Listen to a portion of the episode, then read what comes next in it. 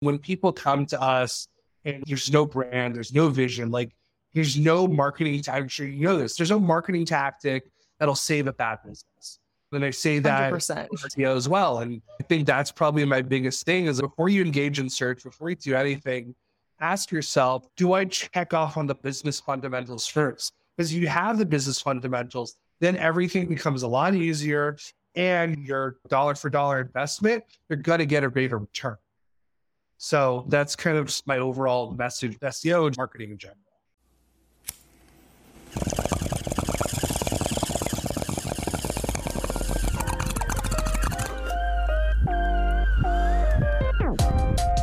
You're listening to To Be Blunt, the podcast for cannabis marketers, where your host Shada Torabi and her guests are trailblazing the path to marketing, educating, and professionalizing cannabis. Light one up and listen up. Here's your host, Shada Torabi. Hello and welcome back to the To Be Blunt podcast. I'm your host, Shada Torabi, cannabis business owner and brand marketer. And to start this week off, I am about to be on my way to Denver for the Cannabis Marketing Summit, which will be taking place this Thursday and Friday at the downtown Denver Hilton. If you'll be around, please come find me and say hi, especially if we haven't met in person yet. And be sure to add my panel from seed to brand, crafting a compelling identity for your cannabis brand to your schedule, which is taking place Friday at 1:30 p.m. on the main stage. I also wanted to mention that another event will be going on simultaneously while I'm in Denver that I may or may not pop over to, and that is the Psychedelic Science Conference taking place at the Denver Convention Center. Touted as the largest psychedelic conference in history, it is put on by MAPS, which stands for Multidisciplinary Association for Psychedelic Studies. And earlier this year, the state of Colorado passed Prop 122, which made it the second state in addition to Oregon, to legalize and regulate the market for mushrooms. I by no means am a psychedelic expert, but I am a fan and am someone who is super curious about the synergies between psychedelics and cannabis. So, again, I may or may not pop into that event if I get the chance and would love to learn more about your interests in psychedelics and if you see a convergence of our industries in the future. So, please reach out and let me know. You can find me on LinkedIn, Instagram, and always at tobebluntpod.com. Some news to put on your radar. Let's get through them quick fire. Up first, the state of Alabama, which legalized medical marijuana in 2021, awarded 21 business licenses through their Medical Cannabis Commission that drew from a pool of over 90 applicants to kick off its medical marijuana program. The licenses span across integrated facilities, cultivation, processing, dispensary, secure transportation, and state testing lab. And in a world where I didn't think Alabama could beat Texas, here they go. Massive congrats. Can't wait to see how that kicks off for the state of Alabama. Now, over in Rhode Island, their Senate met last week confirming a trio of regulators that will form the new Cannabis Control Commission to oversee and control the state's budding regulated industry. The vote comes as advocates and business owners have become vocal in their frustration about the delay in launching the next phase of marijuana legalization. This comes more than a year after Rhode Island legalized cannabis for recreational use. The commission, which is modeled off of the Massachusetts Commission by the same name, will soon start crafting new rules surrounding the industry, including how and when to issue additional retail licenses to sell cannabis. There will be a total of 24 licenses offered in six zones across the state, and licenses will be $30,000 annually. If you live or operate in Rhode Island and are going after a cannabis license, please reach out. Or if you have a brand that you know about in Rhode Island, let me know. Let's talk. I'm super curious about these up and coming markets. Same goes for Alabama. If anybody's tuning in from Alabama, please reach out. Would love to meet you and talk to you. Next, Amazon owned Twitch bans streamers from promoting marijuana but allows alcohol branding in a recent policy update. The branded content policy covers product placements, endorsements, sponsored gameplay, paid unboxing, and branded channels. And under a list of prohibited brand deals, it says streamers cannot be paid for promoting cannabis related products, including vaping, delivery, and even CBD but the guidelines specifically carve out an exception for alcohol, which allows streamers to be paid for promoting booze as long as products are marked as mature content. This doesn't really make sense as Twitch's parent company, Amazon, is also lobbying in support of federal marijuana legalization legislation, and the corporation has also adopted more progressive policies internally around marijuana drug testing for their employees. But it's clearly an issue that is being brought up for whatever reason. And so something just to keep and be mindful of, especially as we continue to make progress on these platforms for not only cannabis brands, but ultimately too for cannabis content creators and cannabis content in general. And another story and an ongoing confusing update from the DEA. The DEA is discussing the legal status of minor cannabinoids like THCA and hydrogenated CBD. In a letter dated June 9th, the DEA said it was responding to a request for information about the scheduling status of the cannabis components under the Controlled Substances Act, also known as the CSA. There's been some confusion about the legality of minor cannabinoids since hemp, which contains up to 0.3% delta 9 THC on a dry weight basis, was federally legalized under the 2018 Farm Bill. But a prominent attorney we've had on the show before, his name is Rod Kight, has been at the center of this conversation. And he said because the Farm Bill specifically says that post production hemp products cannot contain more than 0.3% Delta 9 THC rather than total THC, that makes natural derivatives like Delta 9 THCA federally legal, according to Kight. And this is an issue that I'm paying attention to closely. Of course, being in the hemp side of the industry, this directly impacts me and my business. But on top of it, we have the 2018 Farm Bill expiring at the end of 2023, which is the foundational language for all of the regulated consumable hemp industry. So, certainly more to come, and we'll keep you guys updated as I'm tracking that issue. Now, on to today's guest. I'm joined by Matthew Shterenberg, the co founder and CEO of Deep Roots, and we're diving into the world of SEO, aka search engine optimization. When you go to Google and search for cannabis near me and a hierarchical list of options pops up for you, well, Matthew and his team built a company to help cannabis brands and dispensaries to, quote, sell more weed, as their homepage puts it, by working on your SEO strategies that you can rank at the top of Google search listings. Matthew, who is a cannabis industry veteran who in the last seven years has guided marketing and sales strategies for well known brands from Papa and Barkley to Sherbinski's and dispensaries and retail companies like Airfield and Hyperwolf. He has clearly proven himself time and time again to these business leaders with his deep understanding of cannabis consumer behavior, which drives lucrative strategies, which drives millions in revenue. Today's conversation dives into some of those strategies for you to manage your own SEO, as well as dispels some of the myths about how these search engines rank and what you can do to position your brand or business for digital success. So, without further ado, please join me by lighting one up and let's welcome Matthew to the show. My name is Matthew Shterenberg. I'm the co founder and CEO of Deep Roots Partners. We are a digital agency focused on SEO in the cannabis space, and most importantly, helping tagline, helping cannabis retailers sell more weed. A bit of background on myself and even why Deep Roots Partners exists today. So I, my journey to cannabis was like a I was looking here, and then all of a sudden I got pulled over there. And what that means, I was working in music. So I graduated. So A frame of reference 26. Uh, actually, sorry, just turned 27. And I graduated high school in 2014. I was initially going to go to Berklee College of Music, study drums, music production, all that stuff. Ended up not going, deciding not to go, not wanting to take on a $250,000 loan by myself so I decided, you know what, I'm going to take a gap year. One of the best decisions I ended up ever making. And what ended up happening was during that year, I started interning in music, working in music licensing, working in different labels in LA, and started exploring kind of the music scene. What became very apparent is I just didn't actually enjoy that. Music was my passion. It's what I loved to do every day, play, record. But then the business just didn't really click with me. And I had a couple of just small journeys through that. And someone that I was working with in the music licensing space had called me up one day and he was like, Hey, I'm starting a delivery service. And I'm like, Well, what do you deliver?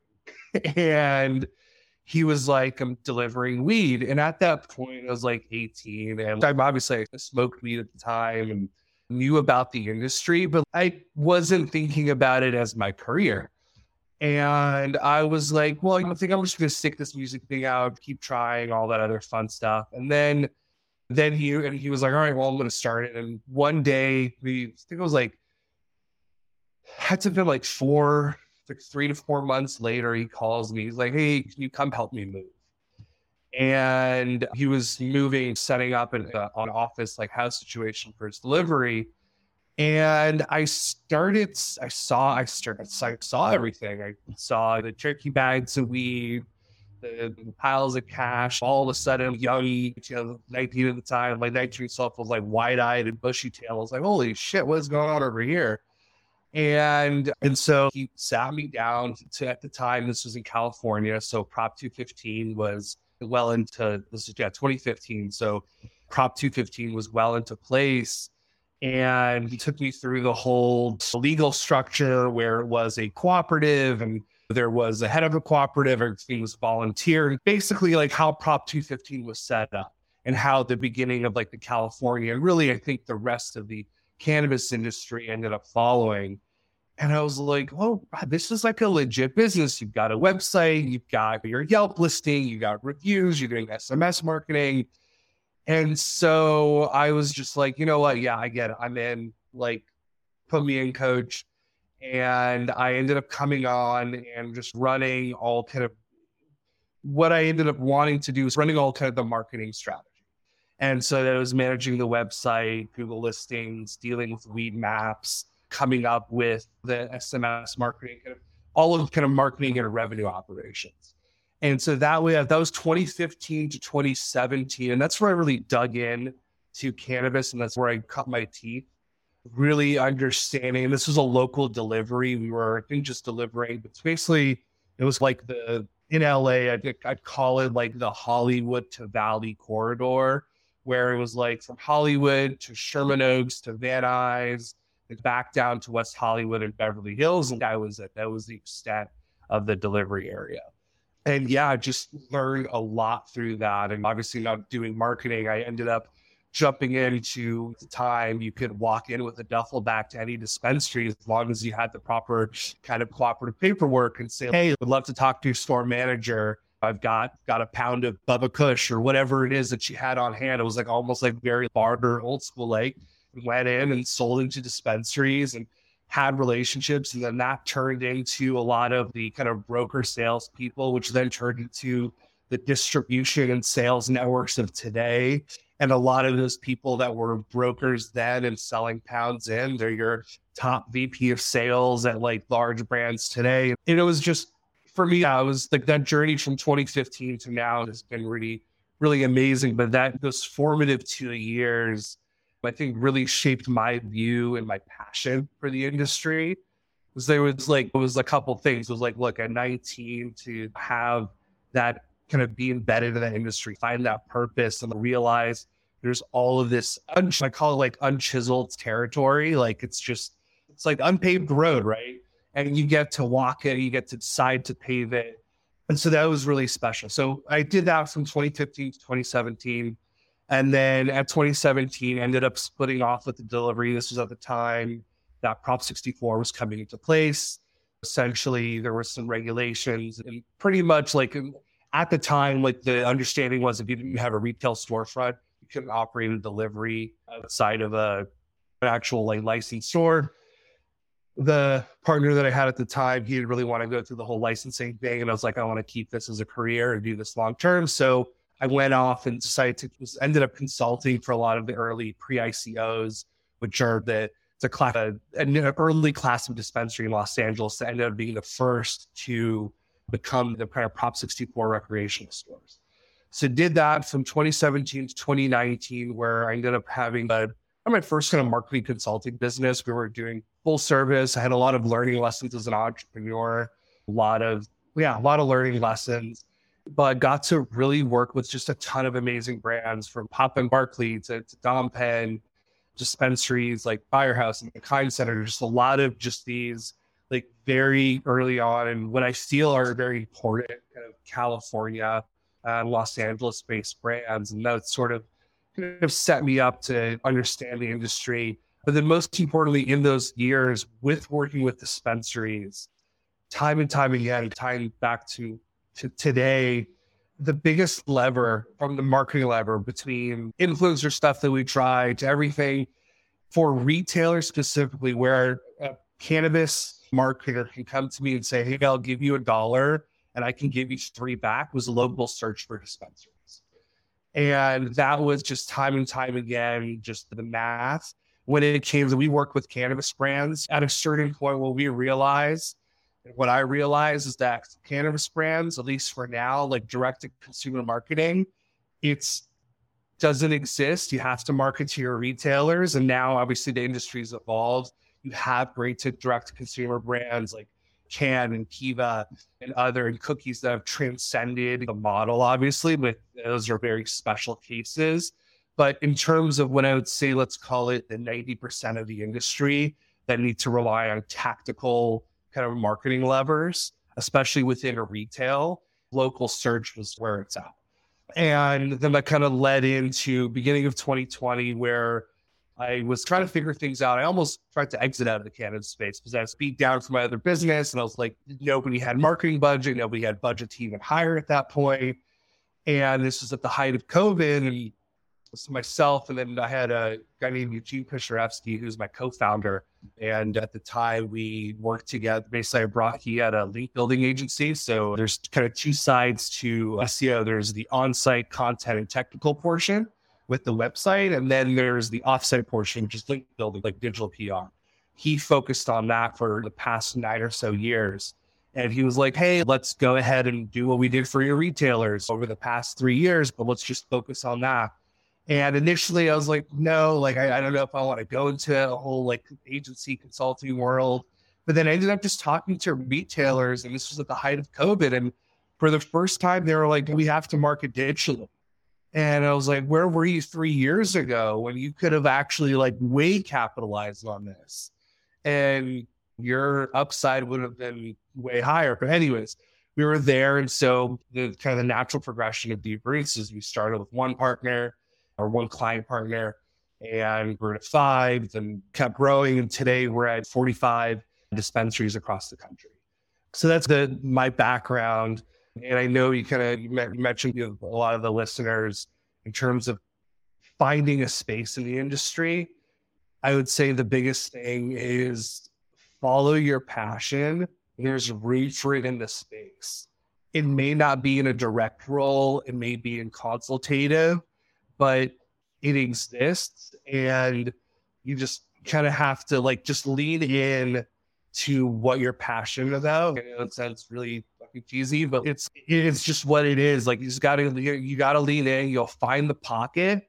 And then once you find it, then you can explore and figure it out. But there's a ton of value. And also just remember we are still like maybe we're a little past the the top of the first inning. Maybe we're eh, to give it to like I don't know, maybe like a sports reference, but yeah, this is so early on. This is ridiculously early on. This industry is still going to evolve over 50, 100 years. It's so early. And so, again, like it was unpaved road then. There's some more paved roads now, but there's still a lot to go. So that's that's my spiel on it. No, I love that analogy of the unpaved road and it really being an opportunity to lean in. And I think you just highlighted from your experience the shifts that happen. I think in just traditional markets and traditional industries, but because it's cannabis, it's maybe happening at a faster pace in some regards and maybe sometimes slower. And I think that there's a lot of discouragement that can happen in the industry because it's almost like, a race to the bottom in some situations. I certainly feel like that's like a thread in the conversation, but I, as much as I maybe don't seem like an optimist, I try to be optimistic. And what can you do? You can't really look back. My husband is very much like, don't look back. You'll turn into a pillar of salt. So you got to just keep looking forward. So it's been really encouraging just to not beat yourself up to think of what I could have done, but like it's today. What can I accomplish? I have a brand, I have a business, or I want to start a brand or a business. Okay, ready, set, go. So You've obviously highlighted some of your experience too of doing other marketing activities. And as my listeners know, that marketing is one of my favorite topics. SEO, search engine optimization, I know is more of a buzz term these days. But I think also to maybe start with a heavy hitting question to use your baseball analogy, and based on just what we were talking about, is there because, like, from my perspective of SEO, it's ranking, right? So you all want to be the first spot. well, if you have 10 clients and maybe they're all in the same area, or even just you've got a client and it's in a popular area, and maybe there's other dispensaries or other brands, like you can't all be first, right? Like you can't all have the top ranking. And so I just want to hear from your perspective how you navigate that, even from a business perspective. Do you only take on X amount of clients in a certain geographical area because you want to give your clients the best shot of hitting that number one spot. Because I think that's some of the, again, you don't want to look back and be like, man, I should have done SEO, but it's like now, presently today, hey, I should start investing in SEO. But it's pretty aggressive out there. I've certainly seen some brands just dominate that position. And there's so many things that go into you touched on your website and backlinking. So it's like a little bit of a heavy lift. So I'm just curious from your perspective, if everybody's trying to be number one, we can't all be number one. So how do you handle that from your perspective? Yeah. That's a question I get on every discovery call and every every time I, I chat about it. So for, first with like the whole like ranking number one, like the whole idea of ranking number one. What we found and my partners found over like we have outside of myself, we've got my partner Eugene, who's had nine nine years of link building experience, and I think overall 15 years of SEO experience. And one of our and our director of SEO, Kyle Eggleston, he been doing SEO for 20 plus years and worked at Walgreens and ran SEO strategy for Sunnyside and Cresco before working with us. And one of the things that always convey to our clients is that there is no guarantee to number one ranking. And actually, what we always talk about is you have a chance to get to the top three. And then at that point, and this is where the cross of brand and kind of the tactic of SEO start coming in, it's up to the consumer at that point to engage with your site, to enjoy your content, to actually convert in whatever you're converting, whether it's an e-commerce purchase, email sign up, any of those, whatever your conversion kind of metric is, it's up to the consumer to decide who the truly number one spot is. So that's like my first like little asterisk and caveat. No, that makes sense. But overall, in terms of yeah, like you said, competition. So one, as a business, and I we struggled with this starting starting the agency, obviously taking clients where we needed to and so on and so forth. But very early on, we knew that we wanted, we did not want to be a, a quote unquote like a chop shop agency where we took every client and just ran for it. We wanted to truly win for our partners. And what that ended up translating to in terms of again the question of like, all right, do you how do you deal with the competition? So one, what we've done is that we won't take more than th- two to three major partners in a single metro area. So let's use like San Francisco for as an example. It's it's like a it's a I don't know four mile radius. I think I don't actually remember how many mile radius it is but, you know, essentially that city has like these one mile radius pockets where dispensaries compete in. And so let's say that, for example, we have a partner in Castro. And for me to take another partner in Castro would just be unethical because at that point, we're fighting over the same radius. But let's say that dispensary was five miles away, right?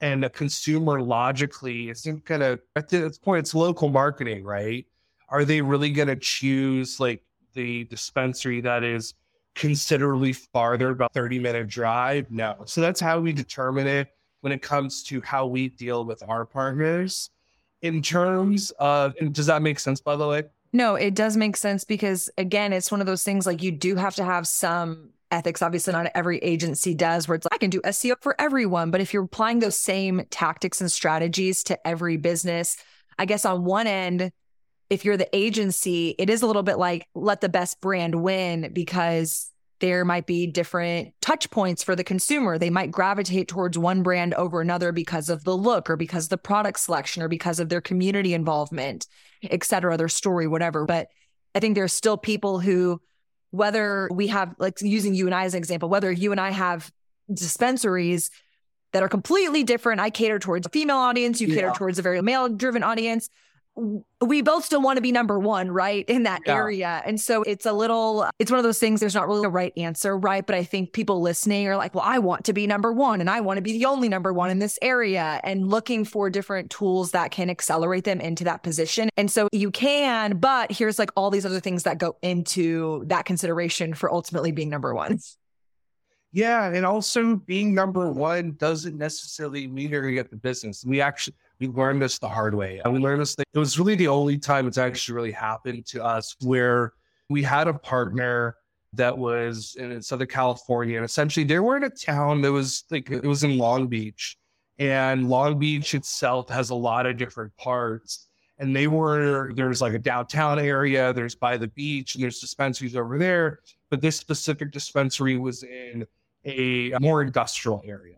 It was by like a lot of trucking like stops and stuff like that. And we and so the way kind of Google Maps and also even the way uh, Google Maps specifically work is you're really fighting for big, pretty much a three to five mile radius. Back in December of 2021, Google released a, one of their largest updates to the Google Maps algorithms, Google Maps algorithm specifically. And so there's two sections to like local search. There's the maps, and then there's the SERPs, which is below the fold where your website shows up. And what ended up happening in 2021 is before you can go beyond a five mile radius, and Google went ahead and made the switch. They really wanted to show the consumer, the retailer, or whatever service provider that was closest nearest them this affected all local industries, HVAC, plumbing, lawyers, pizza parlors, any anything that someone is searching a near me search, this affected. And so at that moment, it was, I think that was probably one of the largest changes to local search in the past five to 10 years. And what that did is that it was called the vicinity update. You can research it, there's a lot of articles on it, but essentially capped things at a five mile radius which makes sense because as a consumer really going to travel farther than five miles to get something they want. And so, and that's, and overall, when people ask me, well, how do you know what to do with Google? What would a consumer do? That's if you want to remove all the bullshit of like optimization, semantic SEO, this, that, whatever, like what would a consumer do? What does a consumer want? How are you going to serve the consumer? Reverse engineer that. Obviously, you to have the middle layer of the technical know-how and chops, but that's how you're going to serve it. It's back like when we had our first conversation, and I was like, "Hey, you've actually done really good SEO," and you're like, "What are you talking about? I don't know what SEO. I don't know. I don't know what I'm doing on SEO. But what did you do? You got great local press. You produced great, lo- produced great content, and you had a great brand." And you had great product. And what did that mean for you? You had great rankings, you didn't need an SEO agency, and you were able to do it on your own because you followed the kind of the tried and true methods of being a great business. And all of that led to you having great rankings. And when you're asking, like, oh, do we need SEO? And I'm like, well, technically, no. This when we last spoke over a year ago, but I was like, yeah, you're doing it. You're getting local press, which is driving local backlinks. You're producing great content. You're doing the podcast. You're doing all of the levers that that'll lead to having a great presence. And so it is back to the this kind of this dispensary that we worked with. They were a legacy brand, and we ended up hitting all the digital KPIs. We got them ranking in the top three within a three mile radius. We increase their organic traffic, like every digital metric. And I was able to tell we did this percentage increase and we increased your CTR by X percent, so on and so forth. But then when it came to talking about sales, they only maybe increased their new customer sales by 10%. And that that stung. I was like, that's and so the, and the thing about marketing that we all know in cannabis is we have 280E. So for every dollar a cannabis business makes, they only get to really keep 30 cents. And so to have a 10% lift, maybe most other industries is great, but 10% lift in cannabis is like you just lost a lot of money. And so that, and we just, we both scratched our heads. We're like, we don't really know why. Like we did all the things that would normally equate to a good bump in sales. And typically, right now, what we're seeing on average across the country is about a 30 to 40% increase in overall new customer sales when you hit the KPIs that you want to see from local search. And this is dispensary specific. We'll talk about cannabis brands in a little bit. But yeah, we just did we didn't hit the sales number numbers and ended up pausing the campaign. From my perspective, I think a lot of it had to do with just pure it was pure location. There was nobody from downtown because we were ranking them in the top three in downtown in kind of their downtown area. But at the end of the day, is someone from downtown going to go to the industrial part of town? And so there's a lot of people are looking for SEO or looking for traffic or looking for their marketing tactic, but you first need to look at your business and understand who am I serving? Where is my location? And is there a population to go after? And then you can decide like, is SEO worth it? Should does it matter for me to be number one? Because it costs money to do it, right? You have to produce content, especially if you're in a competitive area. Like you and I'm not saying that it's not necessarily not all worth it, but if you're going to spend additional budget, it needs to you need to answer some kind of like very kind of self-reflecting business questions first. Let me play it back for you really quick just to make sure I'm understanding. Google made an update in 2021 that because that makes sense to me, right? I would want to be number one in Austin, but Google is now going to show the customer within three to four miles what's number one based on their location, not just like citywide or like a specific geographical location like the city of Austin. They're actually going into where Matthew is searching from on his phone and what part of Austin. And so if you're in South Austin, you're going to pull up things that are close to you versus if you're in North Austin. And that's really what's driving the Google display of the ranking versus I'm just the best in all of Austin. Correct. Okay. And that's specifically for the Google Maps, what's called the Google Local Pack, the kind of the first three listings that show up in your search bar. Now, in terms of your website, which I call the SERP listings, which is below the fold, that doesn't have as much bearing with the three to kind of let's call the three to five mile radius. Under that you can let's say so let's say you're in austin you look up austin cbd shop or cbd dispensary whatever the gold keywords you're talking about.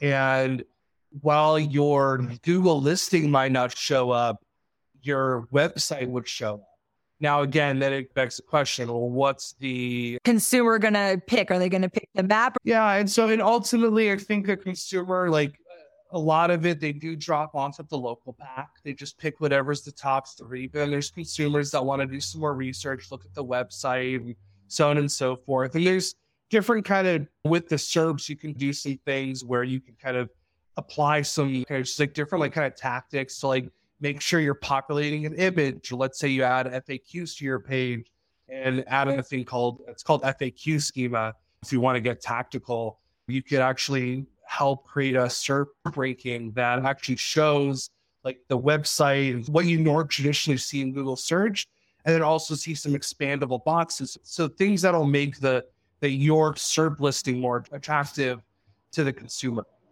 in terms of looking at that. But yeah, overall, like it's really become a, a very kind of directional game. Now, not to say that it's completely out of your control, in terms of the, the Google listings, there are there there obviously is way there are ways to increase your what we call the share of local voice, which is the amount of times or percentage of times you'll show up in a certain mile radius. We utilize a program, and anyone with a local business can use this. It's uh, it's called localfalcon.com. You can go in, type in your business address, it'll pull up your listing and you can set your mile radius. You can set three miles, five miles, and you can set like different parameters in terms of like how many points essentially it shows a grid. And what it does, what the kind of the grid points are, it shows the latitude and longitude of basically of different points on the map and pulls the average Google search and Google map rankings. And so you can kind of see just an overall, yeah, you can just see like an overall kind of picture of your Google Maps rankings. It doesn't include doesn't account for your business, your website, but it takes a look at your map rankings. And so that's a really good metric. And again, the best program that we found, and it's really inexpensive. It's called localfalcon.com. You can go ahead and just yeah, take a look at it and you'll be able to pull your own rankings and see see what it's like from there. Now, let's say your rankings aren't great.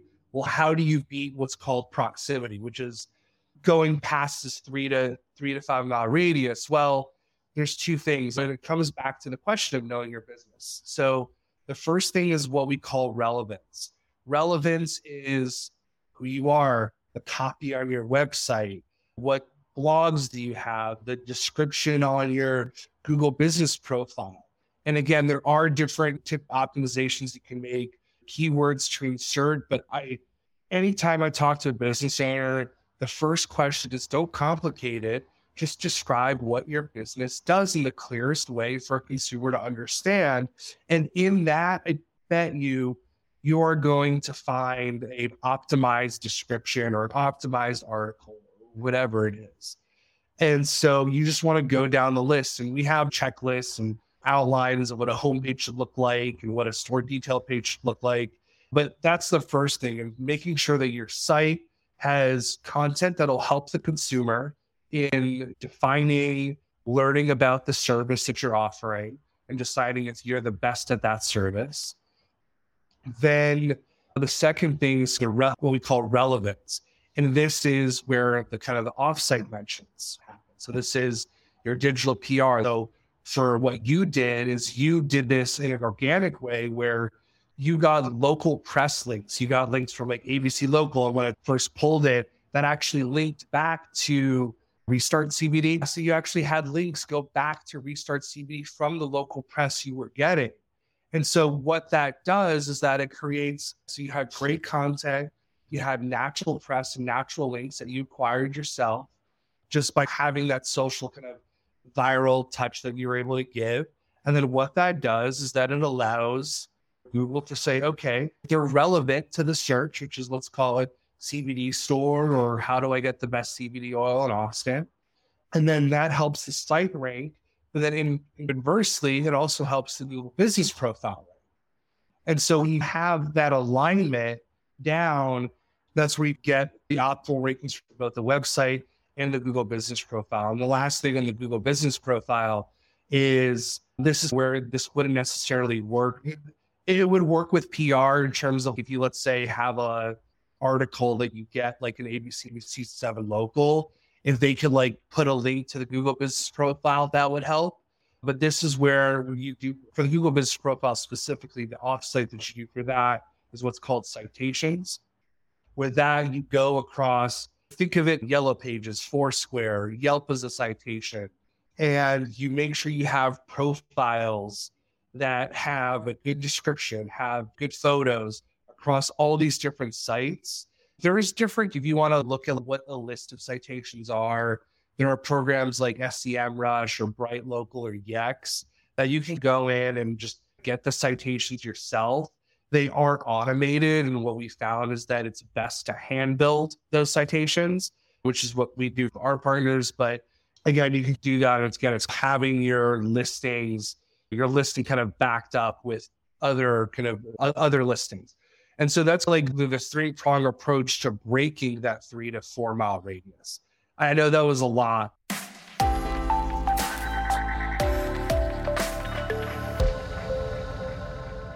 Hey, To Be Blunt fam, it's Shayda here, and I want to give a shout out to my own brand of premium cannabis products, Restart CBD.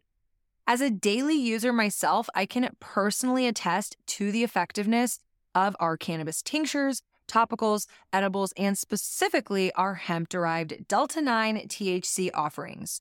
Whether I'm dealing with stress, body aches, or just need a boost in focus, Restart has a product and cannabinoid that can make me feel better.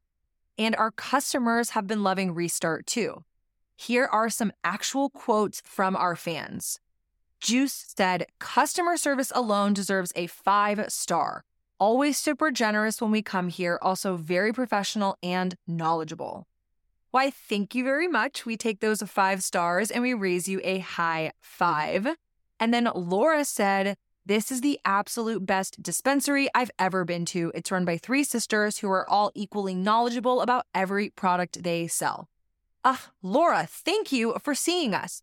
We really are out here acting like a sponge, just trying to soak up all the information.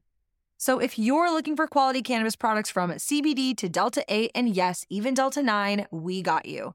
Head to restartcbd.com. By the way, we ship nationwide. All our products are federally legal and hemp derived. So use the code 2BTOBE at checkout to get $5 off your first order on me.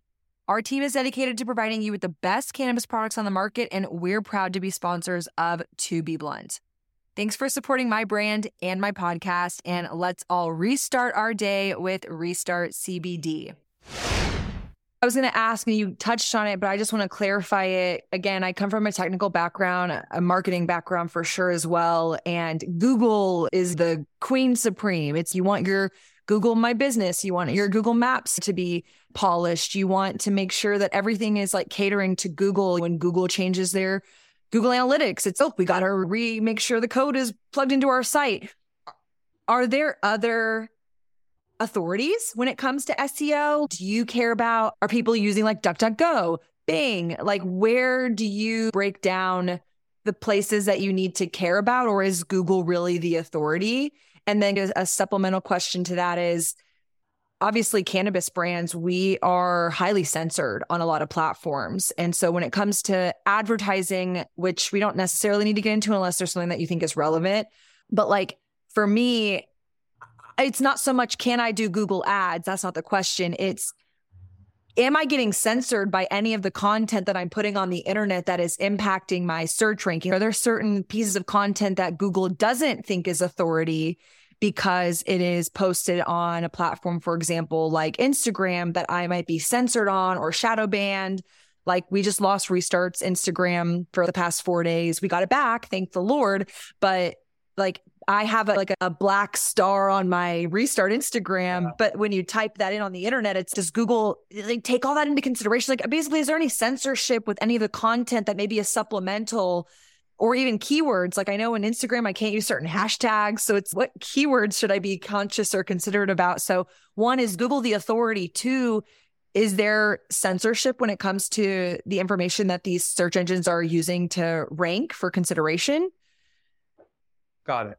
Yeah. So to answer your first question, I would say that Google is still the overwhelming majority in terms of market share. ChatGPT is definitely, we get clients asking all the time, well, what about ChatGPT? How do you optimize for that? And the answer is actually, it goes back to Google, right? Because even ChatGPT right now, it's pulling off of two year old internet information. And what's the overwhelming majority of the internet? It's Google. For other platforms, so even right now, Microsoft Bing, which is integrated with ChatGPT, right now in 2023, it only has about 2.79% of the total market share. Rest of that is still Google. Now, there are other search platforms that are coming up. So I would say right now, I think even TikTok is starting to come out as a search engine. And so again, it comes back to the basic principles of great content, relevant uses of keywords. Now, Google is a platform that doesn't censor that for cannabis. I can't really speak to TikTok, but I know that a lot of like SEO chatter is like there's a lot of, you know, like looking at TikTok as a search engine, there's a lot of consumer behavior, people like looking at restaurants. And I'm sure there's dispensaries will follow and we'll learn and test that. But still, the overwhelming majority and what we see from a pure cap traffic capture to revenue equation standpoint, Google is still there. And I would say the next iteration of what everyone I think is talking about in terms of like generative AI, for example, like Google is going to fully release release that into their search engines, and we are starting to take a look at that. And again, it just comes back down to the fundamentals. And the fundamentals is great content, sound website structure, good user experience on your website. It's still the tried and true methods. And again, like answering like what does the consumer and I think sense. that and I think that's cross platform, like in terms of like fundamental. There's obviously going to be nuances and hacks that you'll everyone will figure out or practitioners will figure out. But just what we've seen just in terms of consistency is that it comes down to having great content that helps the consumer, having a good user experience, which is good design, good user flow, would make sense what why the consumer's on the site, what they're doing on the site, the information, what the end goal is.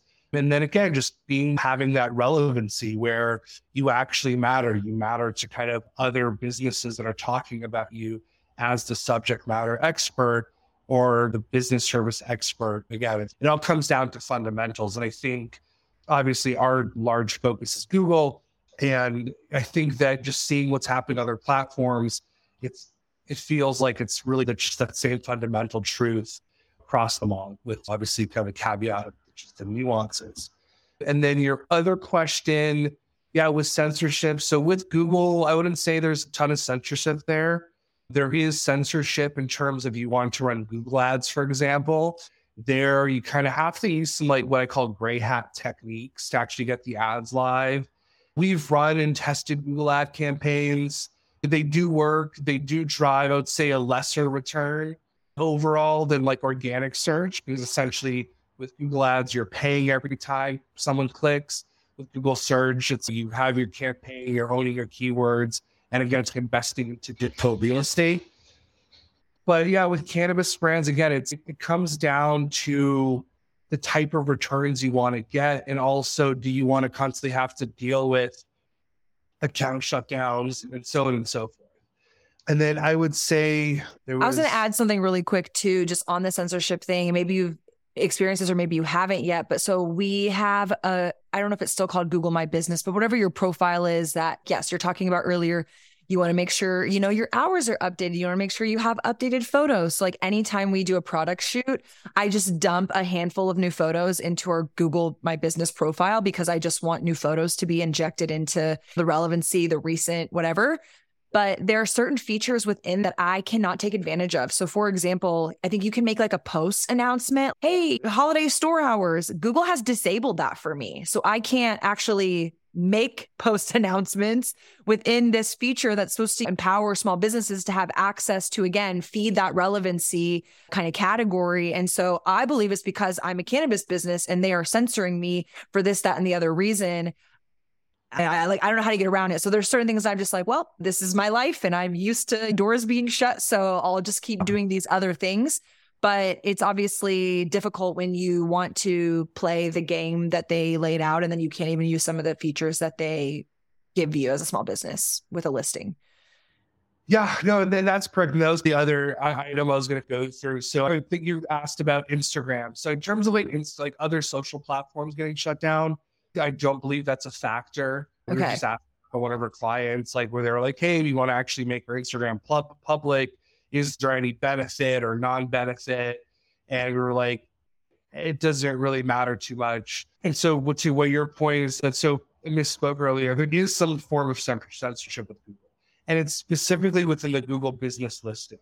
In terms of your website, you're free to write what you want, how you want it, be as explicit as you like because again, you run you if someone searching weed dispensary, then you know, or CBD dispensary, then be explicit on your website. Now, with your Google business profiles, there's a couple of areas. One, you were just talking about things like posts, right? So, for so in general, Google Business, and again, it's only a 20 year old platform, 25 year old platform. I think we'll find out the exact date, exact amount of years. But it's relatively young and Google just recently, maybe in the past like three to five years, added cannabis store as a category. Before, like when I was start, when I first started doing SEO, we were alternative health practitioner, yes. or like herbal stores, or like whatever other yeah, yeah. we could like attribute to. And so now you can actually denote cannabis stores. But then what that happens is in Google's eyes, it puts us in, so they categorize cannabis as a high spam and at risk industry and local. And so they put us in the same vein of gun stores, sex shops. I believe out actually I think maybe I don't know about alcohol, like liquor stores. Yeah. gun stores, sex shops, liquor stores, like high spam categories like the, the, locksmiths guys where you all of a sudden look up locksmiths near me and nobody actually has a business but it's just a bunch of fake listings. That are all driving to like a lead. So they lumped us in there. Not only did they lump us in there at least for majority of like medical and recreational states there's no differentiation between an illegal store or a, a gray market store and a store with a license. There's none so the consumer has no idea when they're searching a dispensary near me if they're walking to a an illicit market store without a license or a store with a license. And that's also another whole dichotomy where now, as Weedmaps like pseudo cleaned up its act and kicked off the, a lot of the illicit stores off the marketplace, where do those illicit marketplace play, players go? Google business listings. And Google doesn't care. Google doesn't have like, hey, give us your license number. So and so we're in this like high spam category. And out of that, yes, you can't do posts, which is if you like talk to any other SEO agency, any other SEO practitioner and plumbing and lawyers, what do they all do? They do Google posts. It's part of their tactics. We don't get that. We're limited to what's on the website. The other thing is listing your products and services. Can't do that. Now, there's some profiles where like it may pop up by mistake and we've seen it, but overall, overwhelming majority not. The other thing that happens is that cannabis Google business profile listings get suspended at a higher rate than other businesses. So what ends up happening is Google's algorithm tries to determine if a business listing is real or if it's fake or if it's somehow violating their compliance guidelines.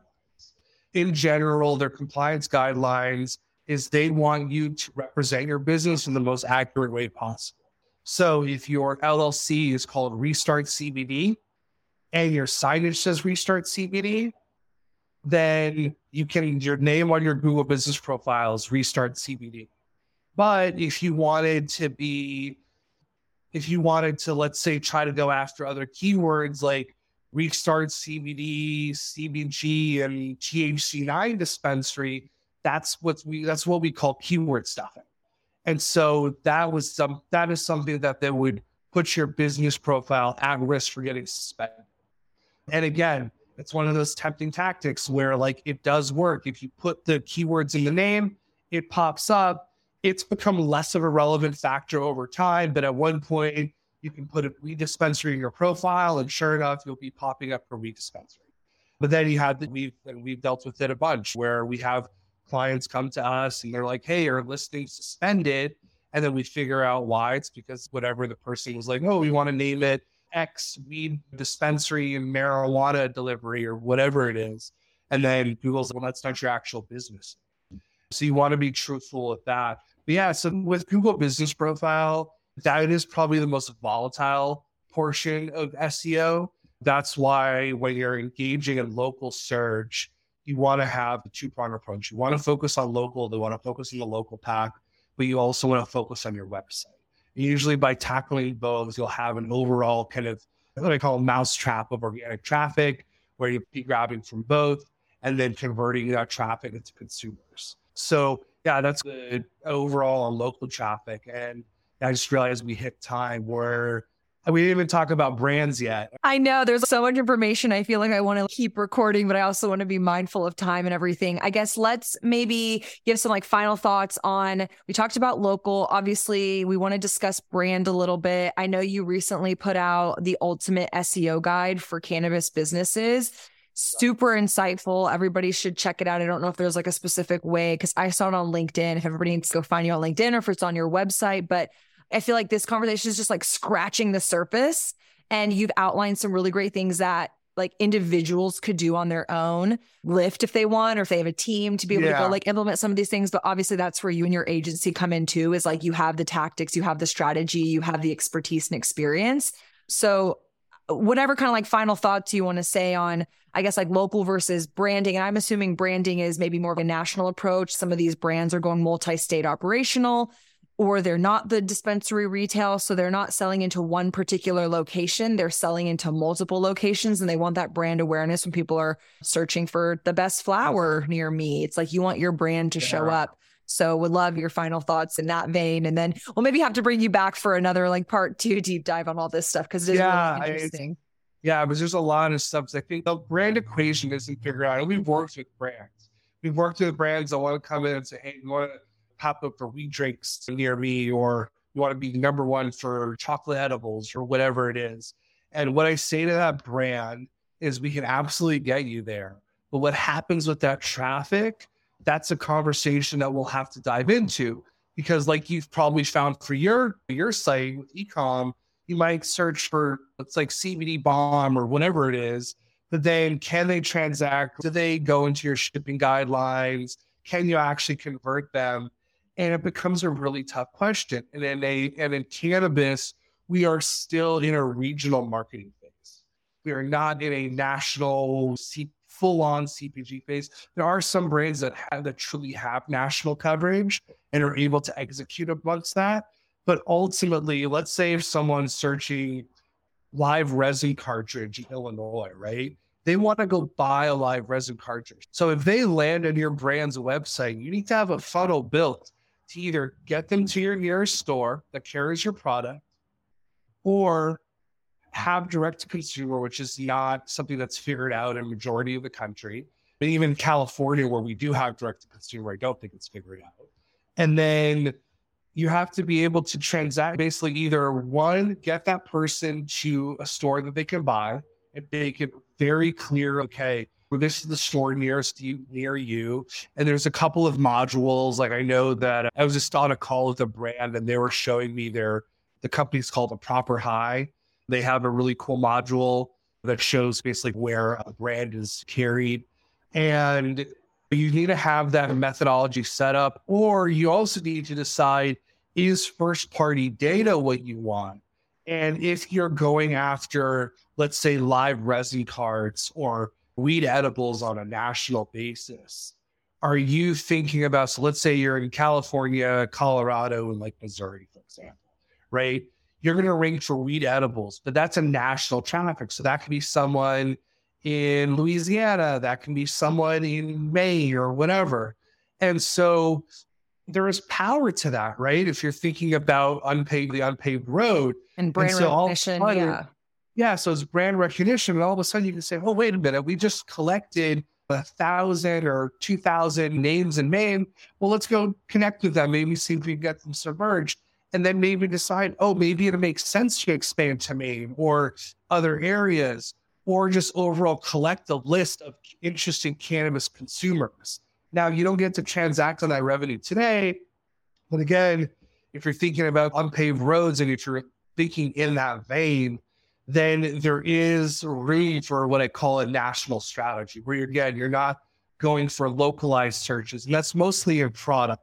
Now, for local retailers, going after product and brand names are extremely important because as a retailer, you want if someone is searching, let's say, STIIIZY near me or rosin or cannabis flower near me, you want to show up for that search as well. So it's an interesting dichotomy where it's like this brand versus retailer, this brand hey versus retailer kind of landscape.